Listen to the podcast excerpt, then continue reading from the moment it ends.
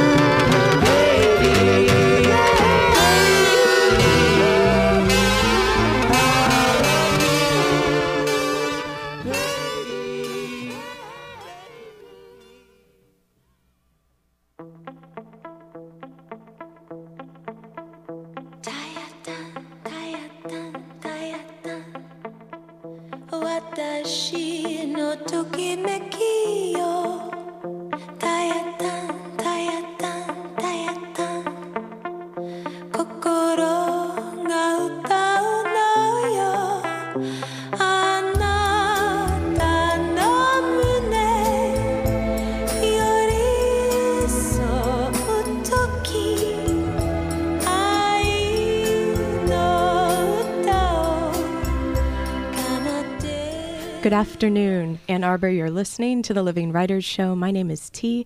Hetzel, and I'm sitting here today with a novel- novelist, Stephen L. Carter. Uh, Stephen, thanks for coming to the studio today. It's my pleasure. Thank you for having me. Um, this is actually just to mention uh, to fill everyone in. This is a pre-recorded show, but it's it's happening today. Uh, but Stephen has come to the studio earlier uh, because he's going to be on en route to Detroit for his reading this evening at 5:30 p.m at the Shrine of the Black Madonna on Livernois Street in Detroit. This is a guess because I I haven't been there yet. Um, so forgive me. But anyway, if you the Shrine of the Black Madonna, if you're listening in your car, um, you can head that way and catch Stephen at 5:30 p.m. Um, and so you're on you're on a huge you're on a huge tour right now, Stephen. Right? You're catching your breath in Ann Arbor for a moment mm-hmm. for art fair for a moment. Uh, I, it's one of my longer book tours. This is actually my ninth book tour, believe it or not. I've done seven nonfiction books, and this is my second novel. I have another one coming out next uh, next summer. Um, but wow. I've, been a, I've been on a lot of book tours over the years, and I have to tell you, though this is one of the longer ones, uh, fiction book tours, tours for my novels, are more fun than tours for my nonfiction books because uh, the novels I write, they're entertainments. Uh, they're thrillers, I guess. They're mysteries. I hope people have fun with them. My fiction books are sometimes written on issues that, that royal passions. My books don't royal passions, but the issues do. So people tend to have very strong opinions if you write a book about, say, religion and politics or something like that. Right. I can only imagine. Which actually reminds me, Stephen, I've I've gotten ahead of myself. I wanted to just briefly read your bio from the back of your book because you're you're touring with New England White.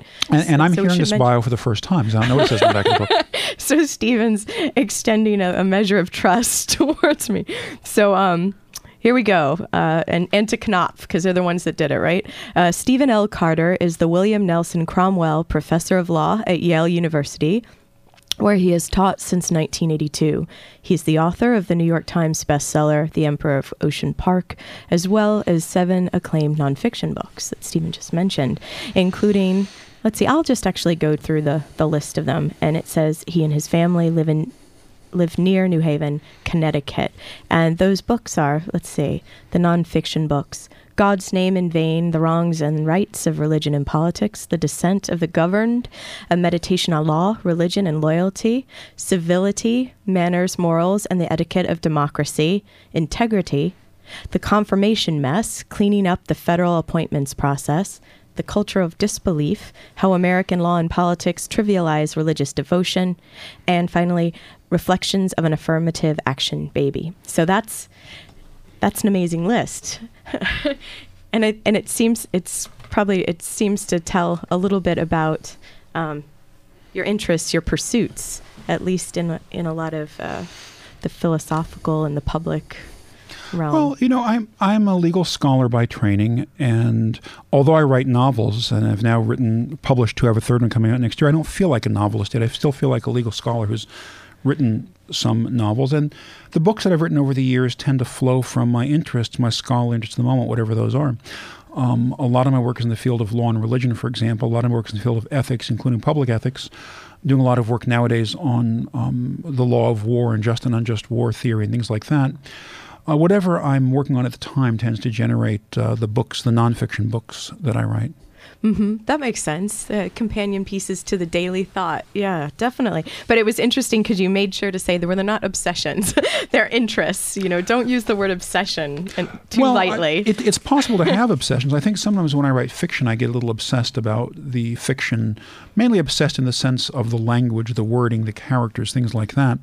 My nonfiction works tend to, I tend to write them pretty straightforward method. I sit down, write an outline, and a few months later I've got a book. But uh, the fiction comes much harder for me. Mm. Well, I actually had a chance to read one of your essays because I haven't. Um, I've read New England White uh, because it was kindly sent to me by Knopf, and then um, and then I read uh, Honesty. Uh, uh, your essay because that's I don't know if you know this, but it's included in the writer's presence, which is a text that a lot of um, a lot of college writing, the you know the comp classes actually. Yeah, I, have met students who've read it. It's um, it's an excerpt actually from my book on integrity, which came out oh goodness in the mid '90s. I think it's about ten years ago. Uh, and I'm I'm honored to be used to teach English comp. People have told me that. I'm a little surprised by that, but I'm pleased by it because, you know, more th- almost more than any theory that I write about, I care about language. I love the English language. I love the things that it can do. I think it's a beautiful language. It's a language with a wonderful history and a wonderful future, and it's a language that I think it's worth speaking well, worth learning to write well. Uh, it's a language I really love. And before, just before we came on the air, do you mind? Do you mind? Uh, give. Uh, you said that there were word games that you had to do as a young a young boy, um, right? Sure. can no, you I, can you give us one of those? Because maybe everyone can practice it. Yeah, I was a when I was a boy. Um, this is I guess elementary school. I don't remember exactly what grade, but for mm-hmm. a couple of years I had speech therapy. I had a number of speech. I don't know what we called them at the time. Disorders. I um, had problems with my sibilant S, and I had a slight stutter, and I had some other problems as well. And one of the things we did was we recited um, um, all the time tongue twisters, you know, mm. things like he thrust his fist against the post and still insists he sees the ghosts and, and things like that. uh, and we spent a lot of time memorizing those. And uh, somehow from that, I think some of my interest in words and the games you can play with words probably stemmed from that era. I became interested as a young boy in tongue twisters, anagrams, palindromes. Mm. Um, in all sorts of things like that, and I've had fun with them ever since. And that, yeah, they make an entrance into your fiction.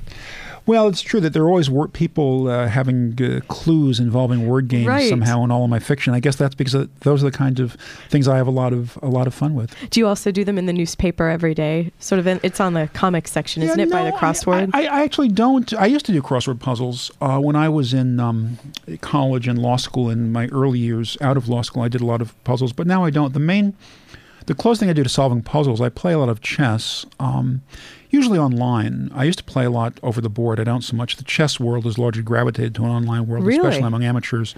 So I play chess online most days. Is that, do you miss the, because there's something about the object, whether it's a book, like an object as a book, rather than just reading something mm-hmm. online. Um, I would imagine it would be the same with the chessboard, because there's some elaborate, sort of beautiful mm-hmm. wooden pieces I'm, or I'm glad you or, mentioned that, because you've hit on two of my passions. Um, I'm, one passion, you said an object like a book. I'm a great believer that reading a book you experience language and learning and ideas differently than other things. I'm actually writing a book about that. I gave a little lecture at the Library of Congress about why books are important to democracy about three or four years ago, and that's a great passion of mine.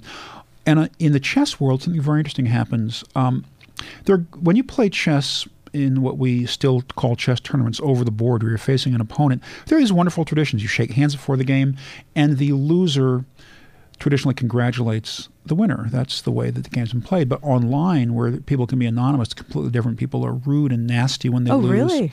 They accuse people of cheating, call them names, all sorts of things like that. It's a very different world. The the politesse uh, that is part of what makes chess such a fascinating game is largely lost um, through that anonymity.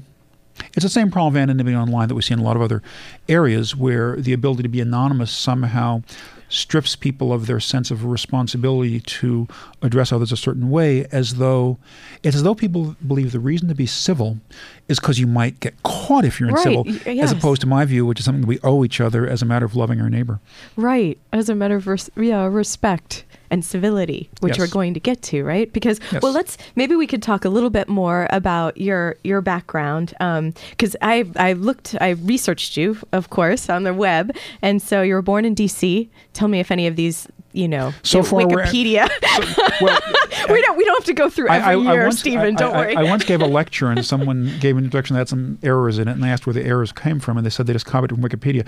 Now, I sometimes write for Wikipedia, so I like to correct errors, but I've never read my own entry on Wikipedia, and I probably never will. So if there are errors, though, Why is that you. just something you've decided you're just you're not interested? In I don't in? read about myself. I don't read reviews of my books. I don't read interviews. I don't listen to them if they're taped or something. I, I don't. I was going to ask you about that later. If I about the um, like reading, because Joyce Carol Oates had a had a piece in the New Yorker, for example. I don't answer questions about reviews Yeah. because I don't read them and I don't let people ask me questions about the reviews. It's funny because when I first started writing, when I was a younger writer, I read all the reviews. Well, because you, know, wrote them. You said you right. You you I write- I actually write wrote book- some critiques. I write in, book reviews in, eight, sometimes. in the eighties, right? I write book reviews still sometimes. okay. Um, and uh, I used to read all the reviews, and if they were, if it was a bad review, it might ruin my day, or if I thought it was an unfair review, I'd write a letter sometimes to the editor, which sometimes got published. I'd write a letter to the uh, reviewer sometimes. It just the silly things. But but I eventually stopped, and for two different reasons. As a writer, I stopped because I realized a bad review would ruin my day, but a good review actually is dangerous too. Exactly. Because a good review, I always sit there worrying when I write about pleasing that reviewer.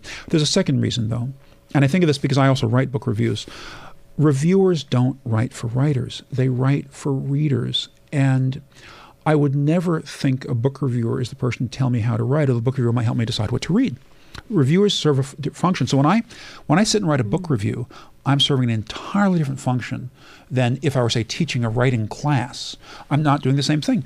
And so I think writers are people who shouldn't read uh, reviews of their own work because the reviews are not written for them; they're written for readers. right. Well, that makes a lot of sense.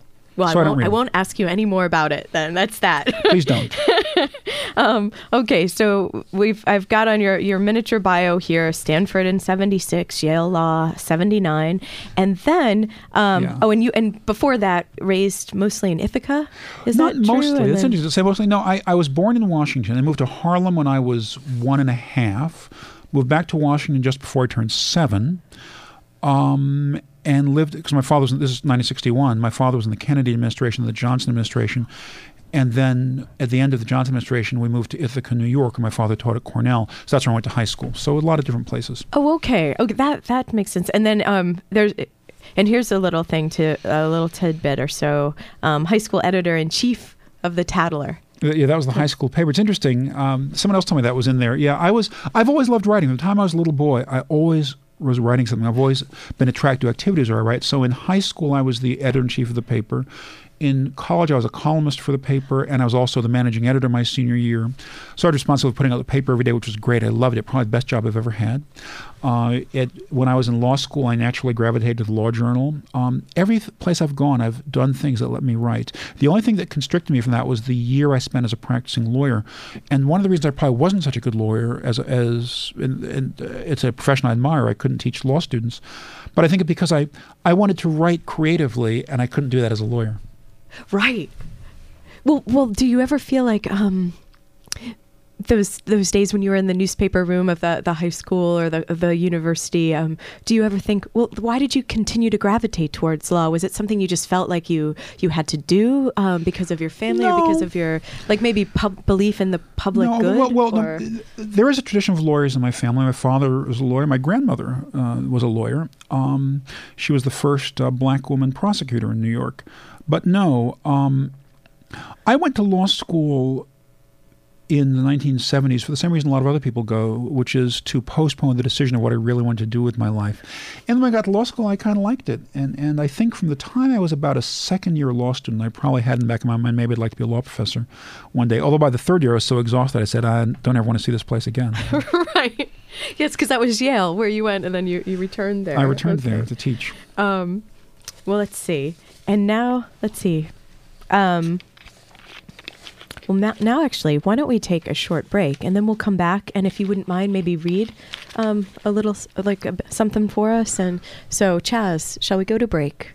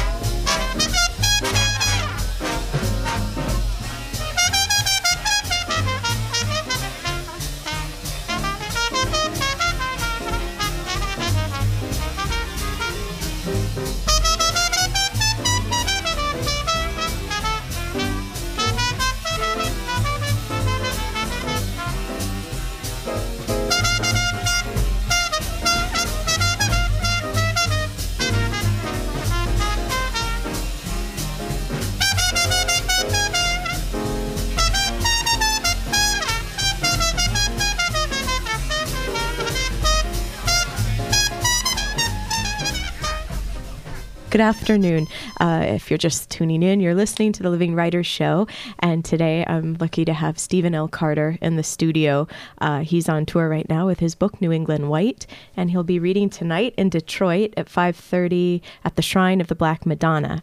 Um, Stephen, would you mind reading um, something for I'm, us? I, I'm, I'm happy to. I'll- let me read a little bit from chapter one, but before, let me take just a moment to set the scene a little bit for listeners. Um, the the um, uh, New England White begins in the same college town where my first novel was set, uh, the town, fictitious college town of uh, Elm Harbor, and it involves a. Um, two different murders, uh, 30 years apart, uh, which in the end, the connection, if any, between those two murders ends up at least possibly affecting a presidential election uh, campaign. The other thing that you have to know to understand what I'm about to read from chapter one, uh, there was there would be a prologue before that that would tell you that uh, the Carlyle family, Lemaster and Julia, are at the heart of the story. Lemaster is the president of the unnamed university in Elm Harbor. Julia, his wife, is a dean at the uh, Divinity School, and they live in a all-white suburb. Well, it's not all white; they live there, uh, called Tyler's Landing, or the Landing for short. With that background, let me read from just the very beginning of chapter one of New England White. On Friday, the cat disappeared, the White House phoned, and Jeannie's fever, said the sitter when Julia called from the echoing marble lobby of Lombard Hall, where she and her husband were feting shadowy alumni, one or two facing indictment as only virtue was piles of money. Jeannie's fever hit 103. After that, things got worse or faster, as her grandmother used to say, although Granny V's Harlem locutions, shaped to the rhythm of an arrow when the race possessed a stylish sense of humor about itself, would not have gone over well on the landing, and Julia Carlyle had long schooled herself to avoid them. The cat was the smallest problem, even if later it turned out to be a portent. Rainbow Coalition, the children's smelly feline mutt, had vanished before and usually came back, but now and then stayed away and was dutifully replaced by another dreadful creature of the same name. The White House was another matter. Lemaster's college roommate, now residing in the Oval Office, telephoned at least once a month, usually to shoot the breeze, a thing it had never before occurred to Julia that presidents of the United States did. As to Jeannie, well, the child was a solid eight years into a feverish childhood, the youngest of four, and her mother knew by now not to rush home at each spike of the thermometer. Tylenol and cool compresses had so far defeated every virus that had dared attack her child and would stymie this one too. Julia gave the sitter her marching orders and returned to the endless dinner in time for Lemaster's closing jokes. It was eleven minutes before ten on the second Friday in November in the year of our Lord 2003. Outside Lombard Hall, the snow had arrived early, two inches on the ground and more expected. As the police later would reconstruct the night's events, Professor Kellen Zant was already dead and on the way to town in his car. Mm, thank you. Thank you. Um, so I wanted to ask a question about uh, the characters because you, you mentioned that, that Elm Harbor is the same fictitious town from um, your your first novel, um, and so I wondered what is it, it, it, Was it intentional to to bring? Well, I guess it was intentional. It's kind of silly, but what is it like to have characters that f- figure prominently are in the first novel follow you to the next novel? You know. It, writers write different ways. There are writers who begin because there's a story they want to tell, or because there's a culture they want to explore, or historical period, even a scene they want to set. But for me, I start with characters. I write novels because I have characters bouncing around in my head looking for a story. My first novel, The Emperor of Ocean Park, involved characters who probably bounced around in my head for 20 years. And after I wrote The Emperor of Ocean Park, characters from that novel were bouncing around. Some still are in my head. Um, I tried different novels for different characters. I actually have on my laptop a couple of finished novels uh, with other characters from the Ocean Park. They're not very good novels, not ready yet. The reason that this one got published next is this was the one that was ready first about the Carlyles, but I have other people I want to write about. Uh, and that's really that's the genesis. It's as simple as that. It's funny. Uh, the Emperor of Ocean Park was narrated by a rather morose fellow named Misha Garland, and, and Misha Garland, who complained about things all the time, would look at Lemaster Carlyle, who was a colleague of his on the law school faculty, uh, and he would always say that Lemaster Carlyle had a perfect marriage, a perfect wife, perfect children, perfect life, and so on. So to me, the temptation to look behind that veneer of perfection and see what turmoil might be hidden there, and especially to exacerbate that turmoil by putting the family in the midst of a mystery, that was a temptation I couldn't resist. And so, and you've you've mentioned now that you had you have a novel, novel coming out next summer as yes. well. So that are, are, those involving some of the, the characters that have been bouncing as yes. well? Uh, the, my third novel, uh, which will be out next summer. Um, interestingly, goes backwards instead of forward. It takes place in the 50s, 60s, and 70s. It's still a murder mystery. It's still a thriller, but and the main character is not from one of these novels. Uh, well, that's not entirely true. The main character's name is mentioned once briefly in one of his novels, but no one would remember that. Uh, but some of the major characters from both The Emperor of Ocean Park and New England White we meet in that novel when they were younger. They're oh. they're minor characters there, but we do meet them. Um, because in uh, because it's going to be set in Harlem right? it begins part? in Harlem. It, do, it doesn't. Oh, okay. It doesn't end in Harlem. Part of it takes place in Harlem. A lot of it takes place in Washington D.C. Some of it takes place in Vietnam. It takes place in a variety of different places. It was it was a tumultuous period. The, the novel begins.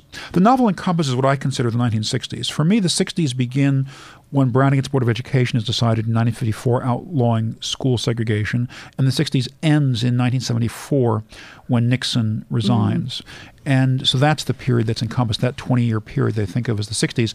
The reason I think of that period is because 54 uh, began an era of challenge to the status quo, progressive challenge to the status quo.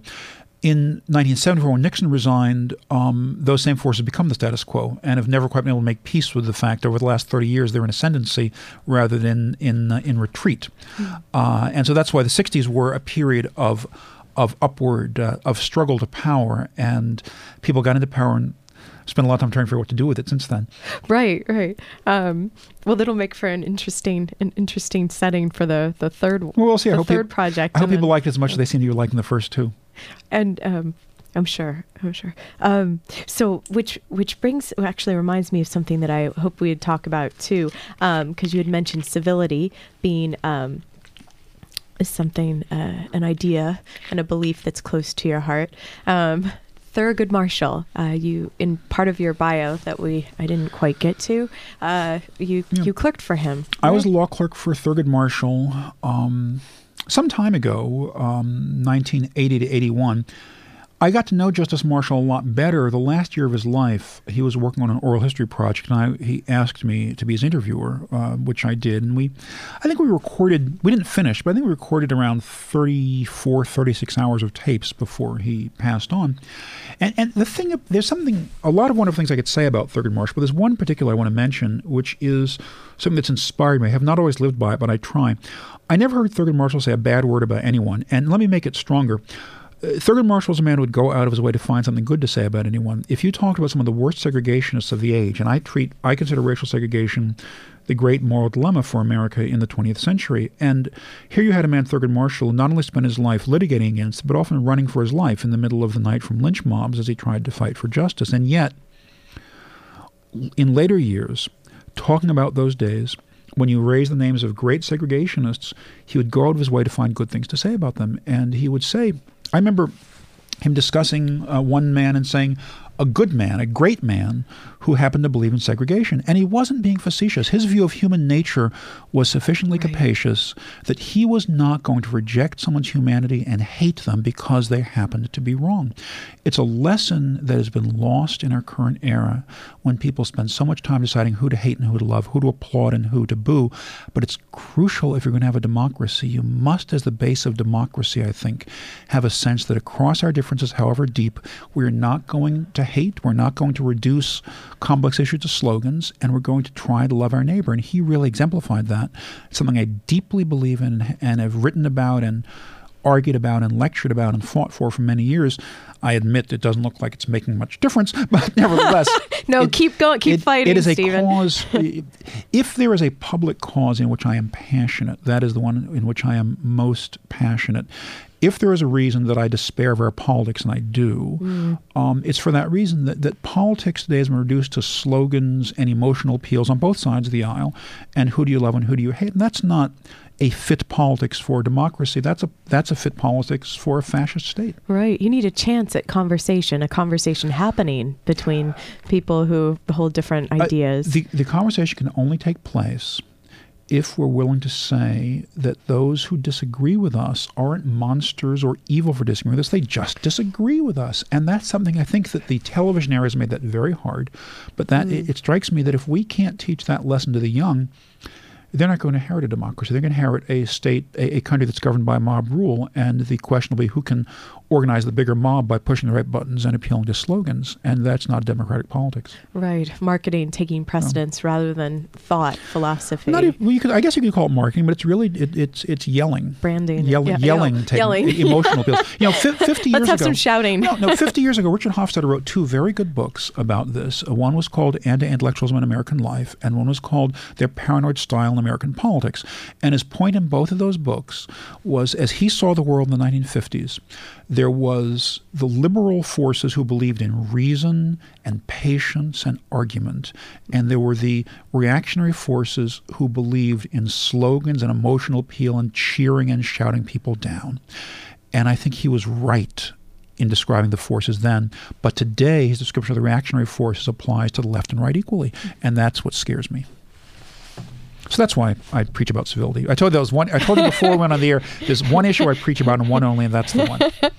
well, it's nice. It's good because we haven't had any preaching for a while in the Living Writers, or maybe we have because we actually had a show on um, on uh, Fourth of July. So um, Okay. one of the writers was talking about how what we're really talking about here is freedom. So maybe that was approaching the, but not you. You were preaching uh, Civility. strong civility. Yes. Civility. Um, but that also, I, I noticed on the web that you you're um, you're a contributor to Christianity Today magazine. I was for And- many years. I, I I was a columnist there for about six or seven years. Yeah, that's and right. so and it seems like maybe four columns a year or something as the years go on. Something like that, Something yeah. Because in that I saw one of the more well, actually I don't know if it was recent, but um, one of the columns was you don't have you know don't hate the ACLU. so it's really great. You Well, know I think. Thurgood Well, you know, Marshall I- would be. I, Um, I wrote very happy. column, and and look, the ACLU is you know I'm a law professor. I think they're right about some things, wrong about other things. I'm not.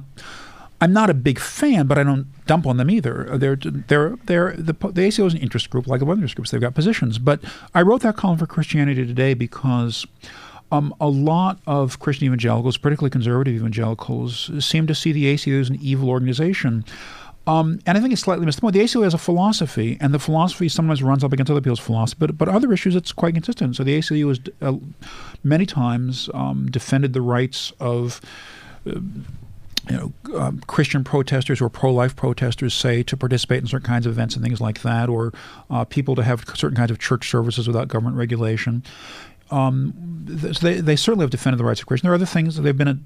Is they've certainly had conflicts with evangelical Christians, but they've also been in support a lot of times. I think that, but that's an example of what I'm talking about. That on the right and the left today, we're so quick to think of groups and people as evil when their real sin is disagreeing with us, and I think that's a very dangerous trend. Right, right. Yeah, Annie Lamott says in in her book Bird by Bird, you know, you can um, when God hates all the same people you do, you can pretty be pretty convinced that you've created him or her uh, in your own image. But um, well, let's let's there- talk there's- about there's your character. Let me say Oh, there's a more affirmative okay. way of making that point, which is that most Americans describe themselves as religious, um, as believing in God, and, and we have a larger proportion of our adult population regularly attending religious services than anywhere else in the developed world. But if people find year after year that none of their political convictions ever change as a result of whatever kind of religious services they're attending, they're probably attending the wrong religious services. Okay, so on that note, we're going to take a break. You're listening to WCBN FM Ann Arbor.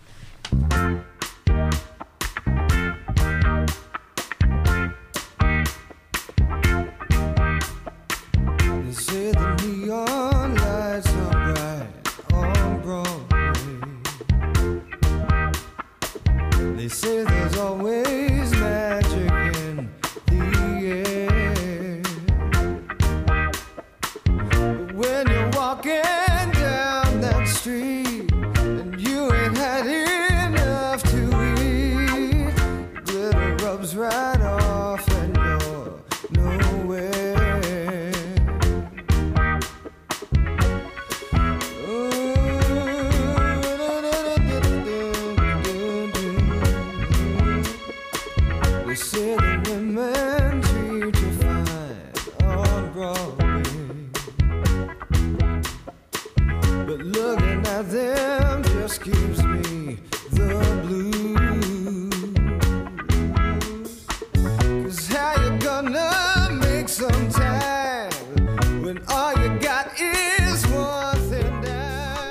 Welcome back. If you're listening, if you're just tuning in, uh, my name is T. Hetzel, the Living Writers Show. Today, talking with Stephen L. Carter, and we're going to talk. We're going to kind of come back from our um, the public discourse, and we're kind of zero back in on the, the book here. Um, and a and a question I wanted to ask, and maybe this will lead us to some other Stephen. Um, that your characters, there's religion has a presence in their lives, like Julia and Lemaster, and there's even um, a moment when. Yeah. Is there anything? Well, you know, here- here's the interesting point that, that in America uh, we have, by most measures of religiosity, the most religious nation in the Western world. The great majority of Americans say they believe in God, and huge numbers of them seem to take that faith very seriously. But when you look at contemporary fiction, there's almost no characters have religious lives unless it's part of the plot, unless there's some religious aspect to it. I always try to make my characters well rounded. I love character. I love, I mean, I write thrillers and mysteries, but character is what I really love.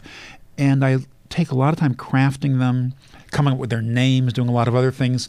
And I try to make them well rounded. And so religion is just part of their lives. It doesn't have to be central to the story in order, for them to, in order for them to have religious lives. And so we know that Lemaster and Julia attend this stern Anglican congregation, uh, for example. Um, it doesn't really. It tells us a little bit about them, especially about about Lemaster, right? But at the same time, it also just fills in a detail that one could say is not different whether they played golf or something like that, except that it does. But it does. It does tell us something about Lemaster because Lemaster is a character who he's locked into a vision of life that is bound by tradition and reason. His wife is clearly much more passionate.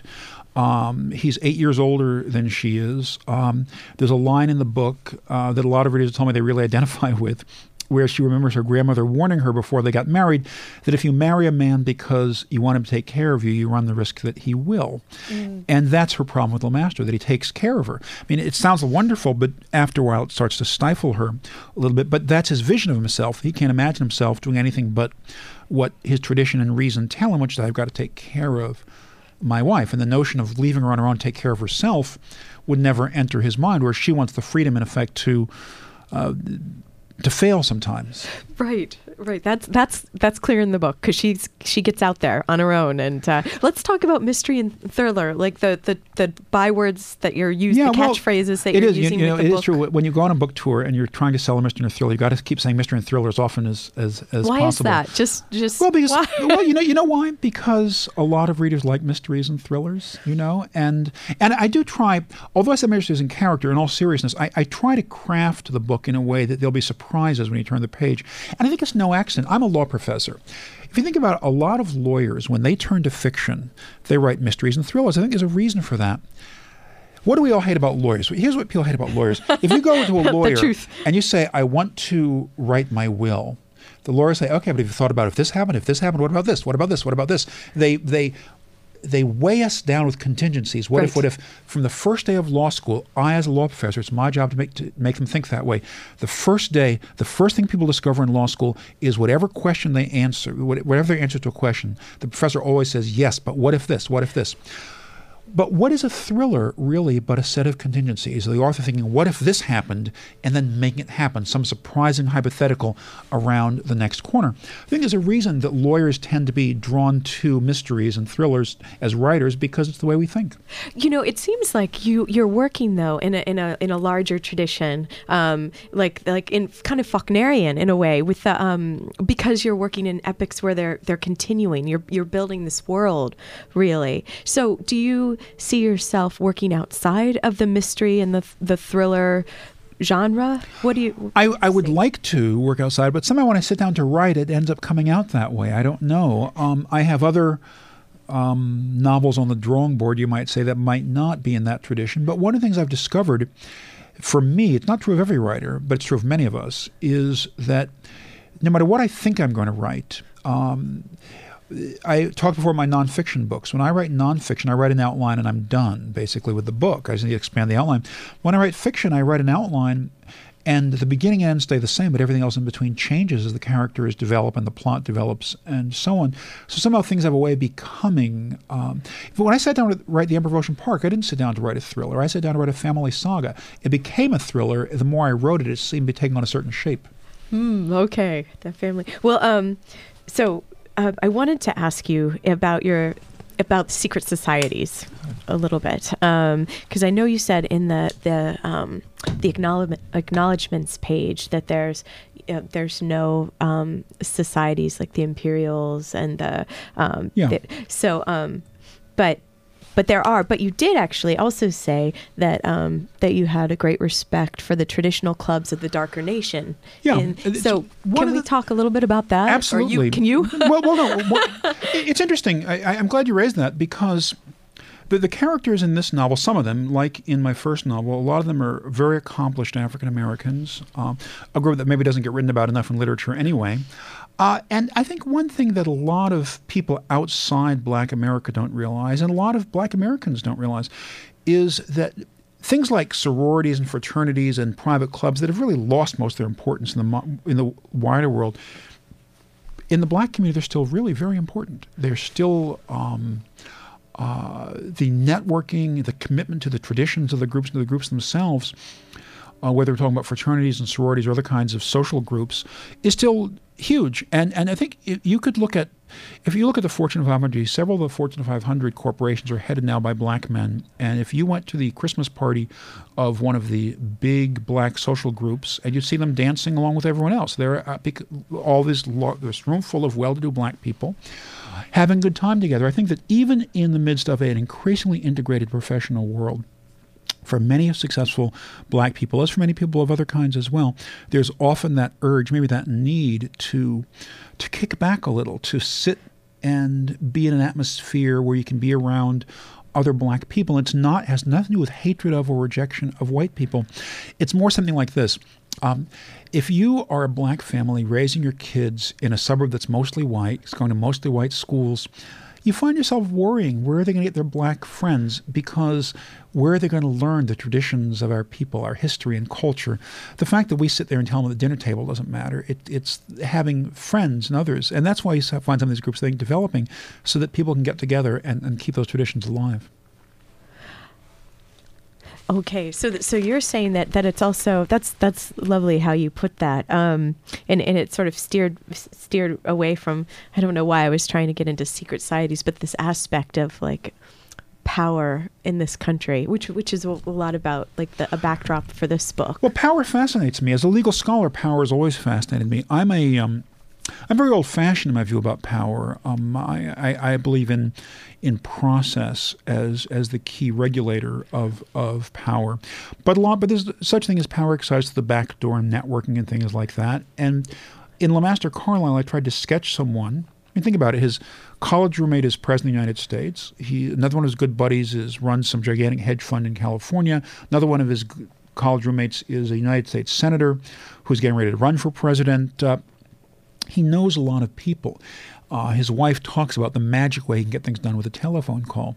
That kind of power fascinates me. Uh, it's not subject to regulation in the same way. It's a very important part of life, small or large. That is, even if you're on a college campus, um, we all know students who just seem to know everybody. It's just, you know, each of us has our circle of friends and buddies, and then there's people who seem to fit in every circle. And that's the kind of person that is a student of power.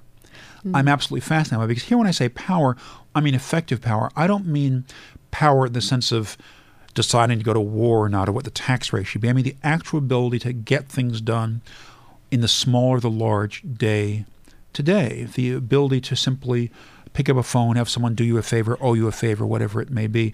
We see that in virtually every kind of organization, and that's the kind of person Lemaster is. I try to get across that he's the kind of person who would star in whatever he was doing.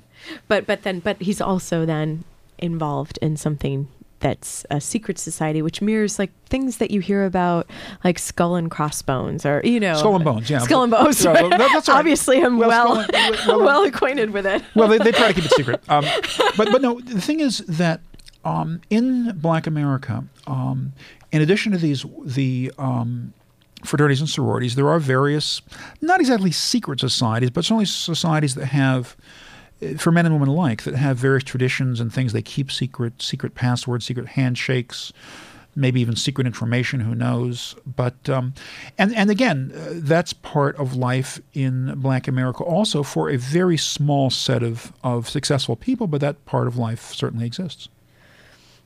And uh, for this coming novel, I, I read that you said that you were also doing interviews with people to to sort of um, round out knowledge or, or, or expand knowledge that you had of, for example, Harlem in, in that time period. And, and so was there was there an element of research um, to the writing of uh, New England White? I do a lot of research for my novels. I think because I'm a scholar, a novel is always a little risky for me. When I write scholarship, all my facts have footnotes, and so mm-hmm. if someone thinks something happening, I go read the source. Maybe the source is wrong, but my ego is not on the line. but when I write fiction, it's just me saying something happened. So as many things as I can involving facts, I try to get right. I know I make some mistakes, so I try to get them right. Let me give you an example. In New England White, uh, Julia Carlisle is a collector of antique mirrors. Before I sat down to write the book, I knew nothing about antique mirrors. I had to do research. I had to go out and find information about that enough to make it plausible, to make what I said about mirrors plausible. In my first novel, there's a discussion of um, uh, when Misha's wife has their baby, wife and child alike almost die. And I did some research, interviewed an obstetrician uh, to make sure I got the details right of the particular problem they almost died from. Again, I just like to have those facts right. It probably doesn't. For ninety nine percent of the readers, probably don't care if if what I say about uh, they want what about mirrors is right or not. But that one percent would write me a letter and say you're an idiot. You know anything about that. And as a scholar, I want to try to get it right. Now I could get some of it wrong. I, I'm not saying I, I'm an expert on these things. I'm saying I try to learn enough about them that I can write sensibly about them. That that makes total sense, you know, and it's and it's it's always that balance with the research and the imagination that you're you're you're creating the the novel, right? Um, which actually that reminds me, there was a moment in the book, and I I should have actually looked up the page, but it said. Um, I, f- I think one of the characters um, quotes a, a critic saying that um, that a, a male writer should never write in the voice of a of, of a woman central character, and I just thought that was such a nice jab. I thought it was so um, funny because you you say it at the time when you've actually just been sort of where Julia's had you know held held the many pages. Yeah, yeah.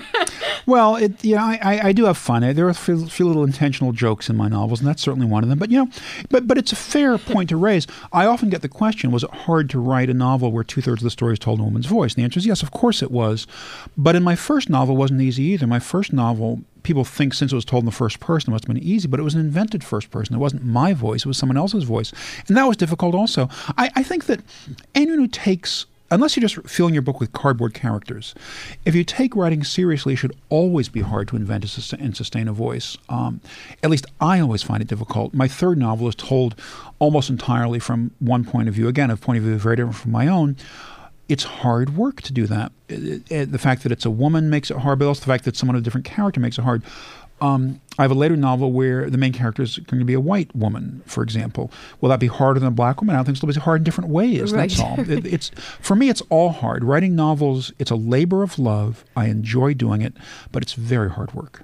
And when are you when are you finding time to do it? Because it seems like you you'd have to kind of click into this world of the imagination, and it seems like what your your your day job or as a, a Yale law No, no, professor. you're I mean, right. it's very that- that- different m- the way the mind moves. You're right, and that's a fair question. I do have a day job. I take it very seriously. I love teaching my students. I love being a legal scholar. It is not easy to find time to write fiction. Maybe that's why it's five years between novels. But I um, I write Although a lot. you have three on your laptop, so I don't know. I'm not buying that. I, I write. I well, I write on weekends. I write at night. I don't get need that much sleep. I, late at night, it's quiet. Uh, it varies. Sometimes I'm in the mood to write for a few days, and sometimes I'm not, and then I'll do something else. But as for having some on my laptop, I, I love writing. The thing is, Mm. I, I'm I'm just one of these people. When I have nothing to do, I write something. I always start something new. If you give me a blank page, I'll start writing on it. That's what I do. oh, that's well, that's it's the that's the the mark of the writer, isn't it? That's one mark of the writer. There's another mark of the writer. I always meet people at book signings who tell me, "I think I have a novel in me." What advice? And you know, No, it's of- the actual doing. Well, no, most of them probably do. I, I, I really believe a lot of people have books in them. But but here's what I tell them. I tell them if you want to be a real writer, this is the moment when you know you're a writer. One day, your best friend calls and wants to go out that night with a lot of people you really like to do your favorite thing in the world, whatever that is. And can you say to that person, "I can't tonight because I have to write." If you if you had to if you were a lawyer and had a brief due tomorrow, they'd understand. If you said I've got a rest because I'm doing open heart surgery tomorrow, or my boss told me to work late, they'd understand. But can you make it a job? Can you say I can't, not I have to write? Can you treat that commitment as the same as any other commitment? I tell them when you do that, you're a writer. That's what I tell them. And it's interesting though to use it also as like because you say the word job, and sometimes I struggle with that thinking about writing as work because I thought if to say writing is the work that gives it the the um the the the primary spot in your life maybe but then I, i'm thinking maybe i'm going about that wrong a little bit like like writing is art being not like the work is what you you kind of so you find the joy Writing is art, but finishing art, finishing it is work. I mean, and Right. a lot of a lot of artists will tell you the same thing. A lot of artists will tell you, you know, they do it for the art, but finishing it is work. Selling it is work. Those are that. It's, it's also a job.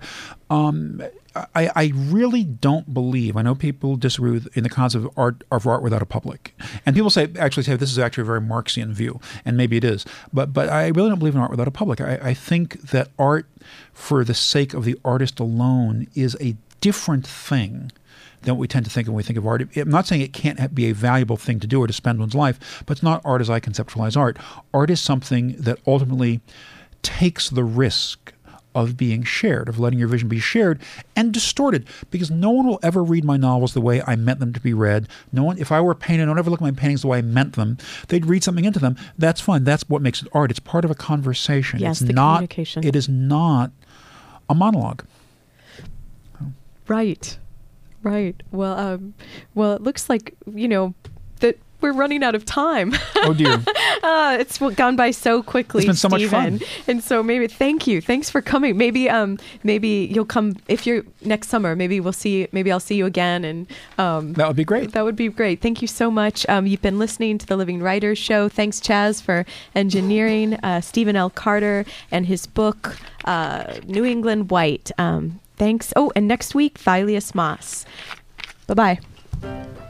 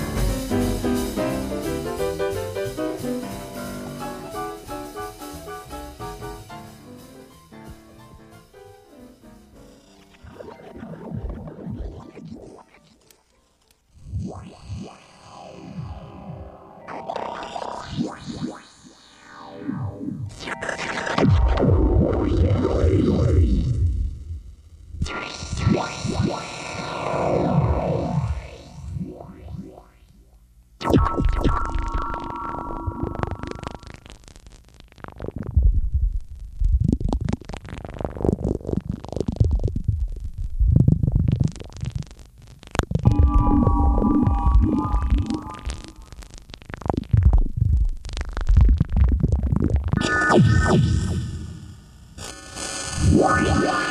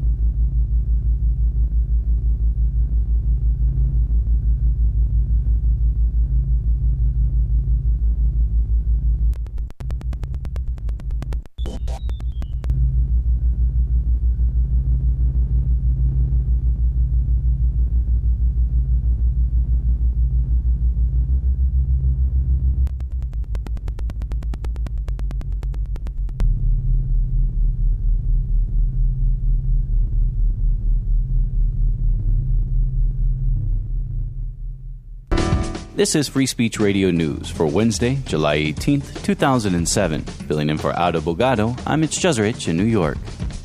We have reaction to a failed Iraq troop reduction amendment after an all night debate in the Senate. Human Rights Commission in Mexico opens an investigation into the most recent clashes in Oaxaca City, and dozens are arrested in Honduras after protesting a new mining law.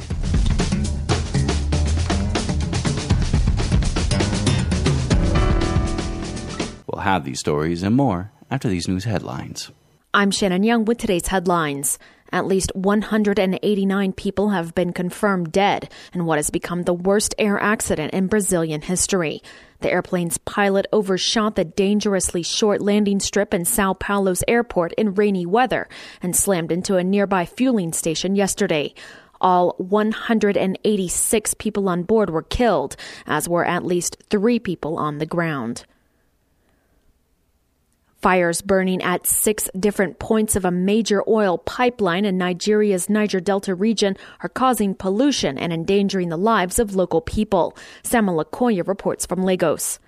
The fires in Ogoniland in the eastern Niger Delta have been burning since early last month.